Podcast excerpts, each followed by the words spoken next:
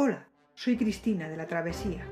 Bienvenido a la versión gratuita del episodio 40 del podcast Filosofía Simplemente. Hoy comenzamos a hablar de la filosofía de Baruch Spinoza, el gran pensador racionalista. Spinoza consideraba, como Descartes, que el único método posible para llegar a la verdad es el matemático o geométrico, por ser necesario y objetivo. Pero el sistema filosófico de Spinoza es muy diferente al de Descartes. El objetivo principal de la filosofía de Spinoza es conseguir la libertad y felicidad humanas para lograr que el hombre consiga su plena autonomía y realización como ser humano. Este objetivo ético que también tiene una proyección político-social, le llevó a abandonar toda su vida anterior para dedicarse, en soledad, al estudio de lo que es la naturaleza como un todo, es decir, para construir un sistema metafísico como fundamento de la antropología y, por tanto, de la ética y de la política. La ética de Spinoza es así una ética heterónoma, en lugar de autónoma, ya que tiene su fundamento no en sí misma, sino en la metafísica, el sistema total al que pertenece el ser humano, lo mismo que todos los demás seres. Hoy dedicamos este episodio a explicar este sistema metafísico, que está estrechamente unido al método geométrico. ¿Por qué? Vamos a verlo. Las tres obras más importantes de Spinoza, en las que trató su objetivo filosófico, el Tratado Político-Teológico, el Tratado Político, y su obra más importante, Ética, demostrada al modo geométrico, nos lo aclaran. Las concepciones éticas y su fundamento metafísico se derivan del método geométrico. ¿Qué es el método geométrico? Spinoza piensa que los métodos y medios que utilizamos los hombres para conocer son, en general, antropomorfismos de tipo subjetivo. Por ejemplo, los hombres creemos que en la naturaleza hay una finalidad, simplemente porque nosotros solemos tener una al hacer algo. Pero que haya causas finales no se puede demostrar.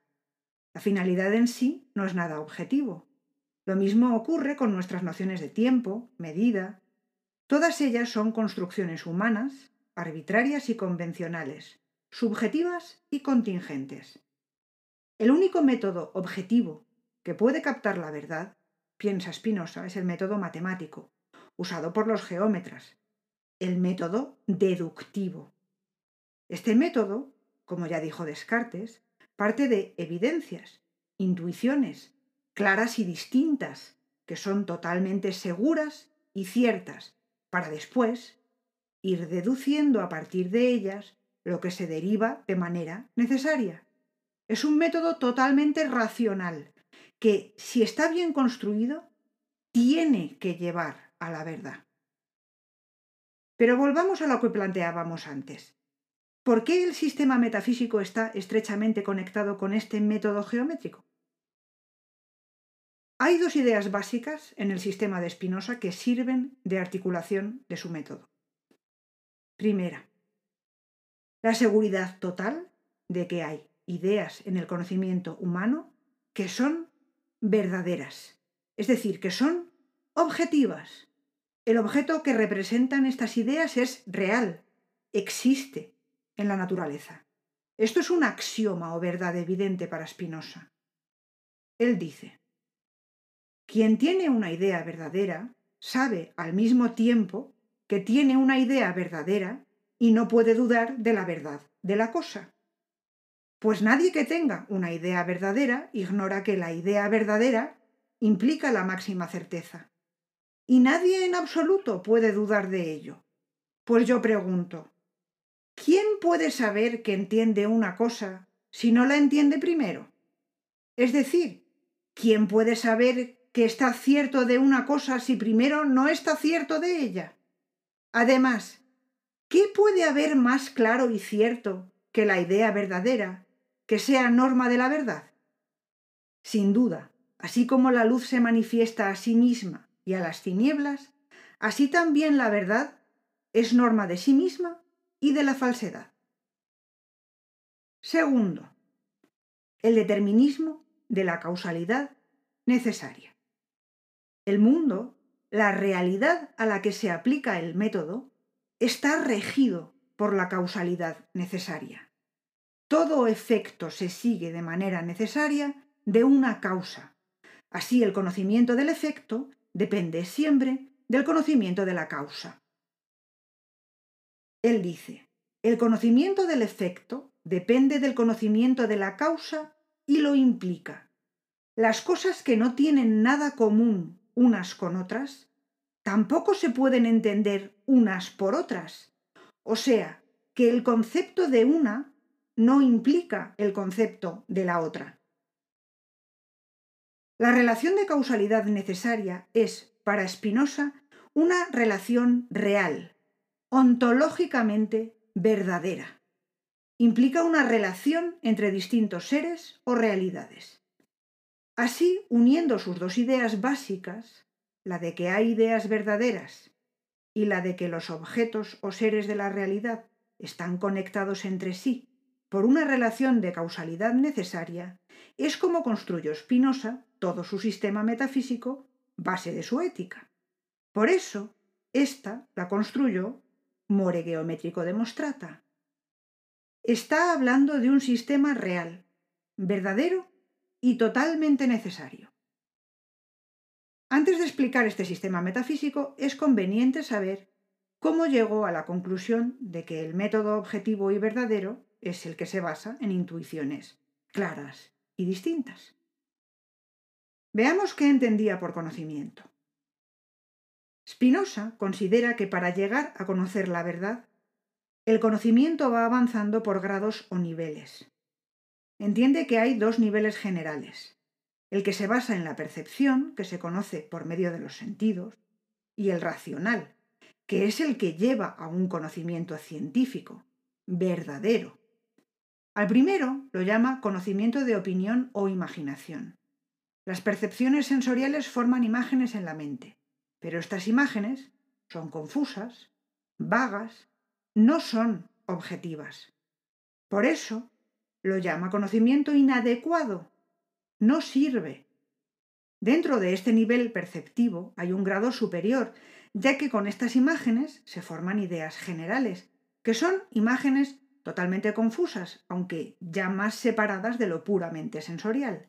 Son ideas como las de ser o cosa y todos los nombres comunes como gato u hombre.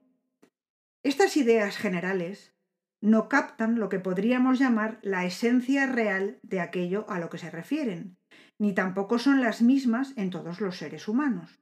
Pueden ser útiles para la vida diaria, pero en ellas no hay contenido ningún razonamiento.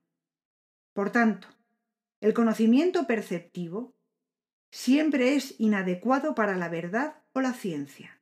Por eso lo llama opinión.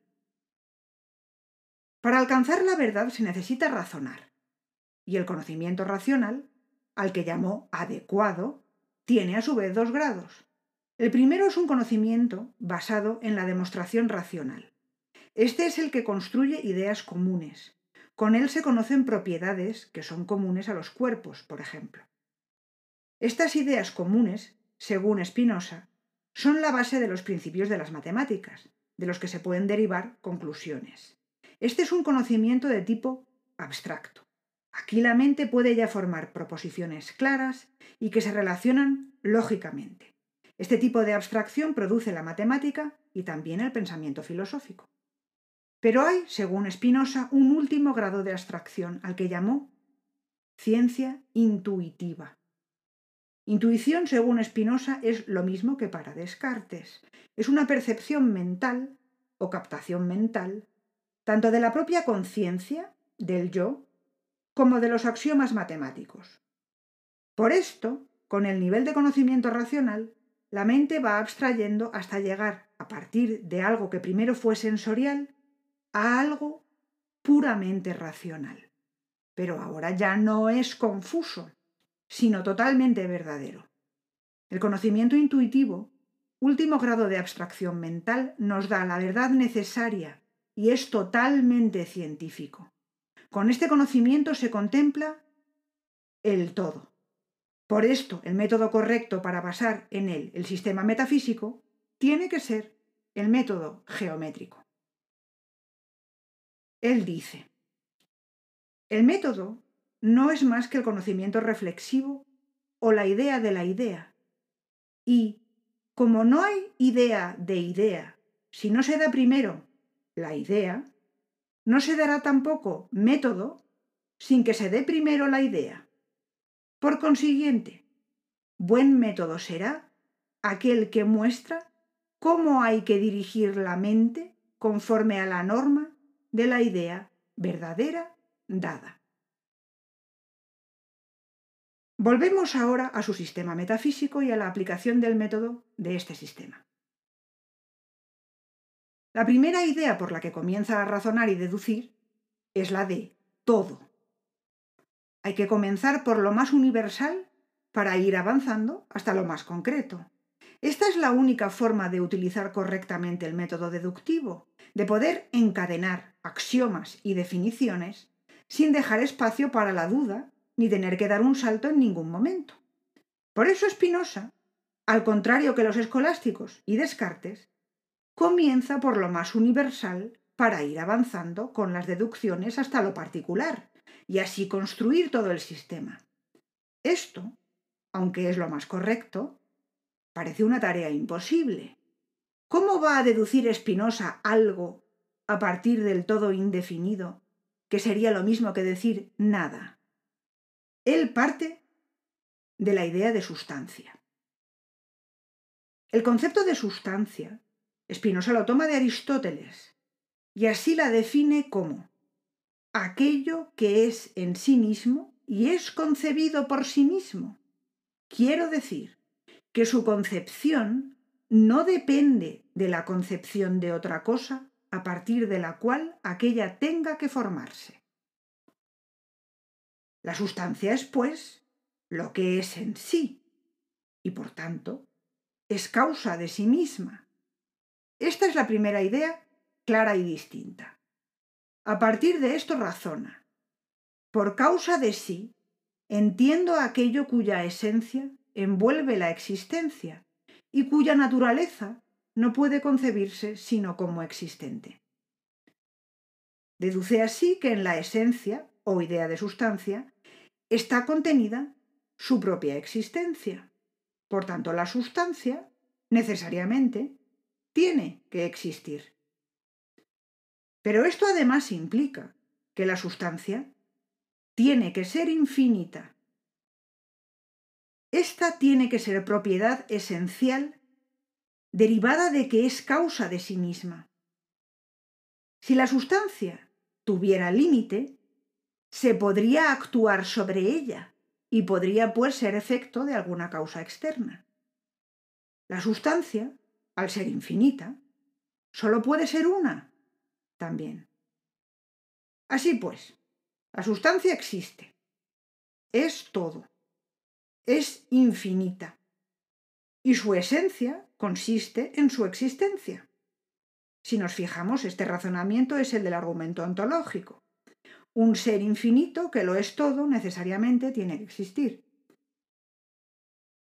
A esta sustancia infinita que existe, Spinoza la llama Dios o la naturaleza. Si quieres tener acceso a la versión extendida de este episodio, visítanos en Patreon. Que tengas un muy buen día y hasta la próxima.